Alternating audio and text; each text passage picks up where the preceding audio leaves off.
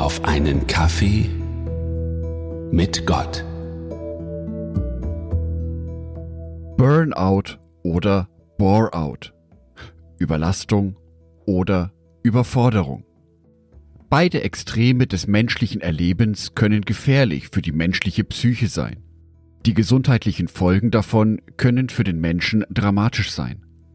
Depressive Stimmungen, Antriebsmangel, Interessenverlust, Freudlosigkeit, erhöhte Ermüdbarkeit. Und es kann noch schlimmer werden. Es kann zu Angsterkrankungen kommen, meist in Form von Panikreaktionen oder sogar Abhängigkeitserkrankungen. Das heißt, ein Mensch wird abhängig von Substanzen, Medikamenten oder Alkohol oder Handlungen, sei es das Internet oder Spiele. Die schlechte Nachricht ist, niemand ist davor geschützt. Auch wir Christen können von solchen Erkrankungen betroffen sein. Die gute Nachricht ist, dass uns die Bibel dennoch eine Hilfestellung gibt.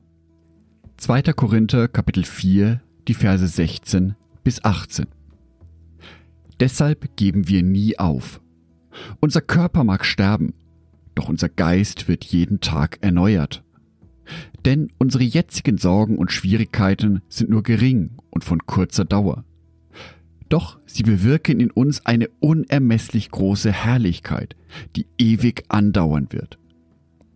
So sind wir nicht auf das Schwere fixiert, das wir jetzt sehen, sondern blicken nach vorn auf das, was wir noch nicht gesehen haben. Denn die Sorgen, die jetzt vor uns stehen, werden bald vorüber sein aber die Freude, die wir noch nicht gesehen haben, wird ewig dauern. Ein weiteres starkes und ermutigendes Wort für uns Christen. Ein Wort von Gott, geschrieben von Paulus. Was mich an diesen Versen wieder einmal begeistert, ist, dass Gott das Schlechte und das Schwere in unserem Leben nicht ausklammert.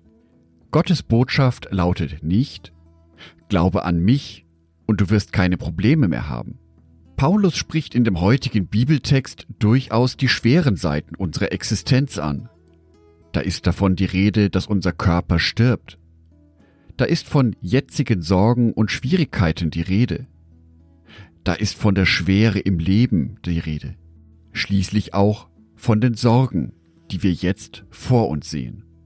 Gott sind die Schwierigkeiten unserer Existenz bewusst. Er weiß um unsere Kämpfe. In seinem Wort der Bibel spricht er diese glasklar an. Er lässt uns aber nicht mit dieser Bestandsaufnahme alleine zurück, sondern er zeigt uns einen Weg auf. Im heutigen Bibelvers ist nämlich auch die Rede von einer unermesslich großen Herrlichkeit, die ewig andauern wird. Es ist von Freude die Rede. Eine Freude, die wir noch nicht gesehen haben, aber die ewig dauern wird. Als Christen haben wir die Hoffnung, dass unsere problembeladene und sorgenvolle Existenz hier auf dieser Erde nur eine Zwischenstation ist. Unser Ziel ist das Himmelreich, eine Existenz zusammen mit Jesus Christus. Das meint Paulus, wenn er von der großen Herrlichkeit schreibt, die ewig andauern wird. Dort wird die Freude sein, die wir noch nicht gesehen haben, aber die ewig dauern wird. Klingt wie ein Märchen, ist aber echte christliche Hoffnung. Bibelverse wie der heutige können mir also durchaus helfen, durch schwierige Situationen hindurchzugehen, weil sie mir bewusst machen, dass mein Leben ein Ziel hat. Und ein Ziel zu haben, hilft dabei, sich durch schwere Situationen durchzukämpfen. Nun kann es aber leider Situationen geben, die einfach zu viel werden. Ja, das kann jedem passieren. Das kann auch mir passieren. Und wenn du gerade spürst, dass du in so einer Situation bist, die dich völlig überfordert, dann such dir Hilfe. Das ist vielleicht ein schwerer Schritt zunächst, aber es ist der Schritt, der dich gesund machen wird. Für mich ist es ein wunderbares Geschenk, dass es einen Gott gibt, dem meine traurigen und schwachen Seiten bewusst sind, der mich aber dennoch liebt, der mir Hoffnung schenkt und mir ein Ziel für mein Leben zeigt. Ich wünsche dir dass sich dein Blick heute ganz bewusst auf Gott richtet.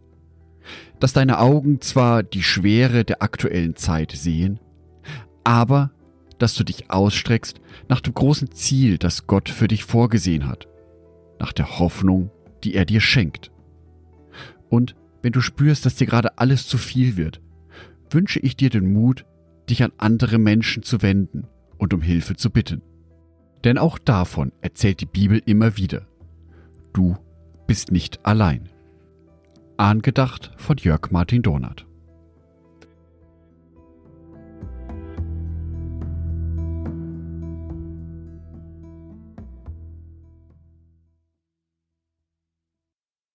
Ein herzliches Dankeschön an alle meine Patreons, die es mir ermöglichen, weiterhin den Podcast auf einen Kaffee mit Gott zu produzieren. Herzlichen Dank an Sonitschka und an Andreas Pfeiffer. Auf Patreon kannst du mich bereits mit einem Euro monatlich unterstützen. Oder du lässt mir ein paar Sterne da. Das sagt dem Algorithmus nämlich, dass dies ein guter Podcast ist und wird so mehr Menschen angezeigt. Vielen Dank schon vorab.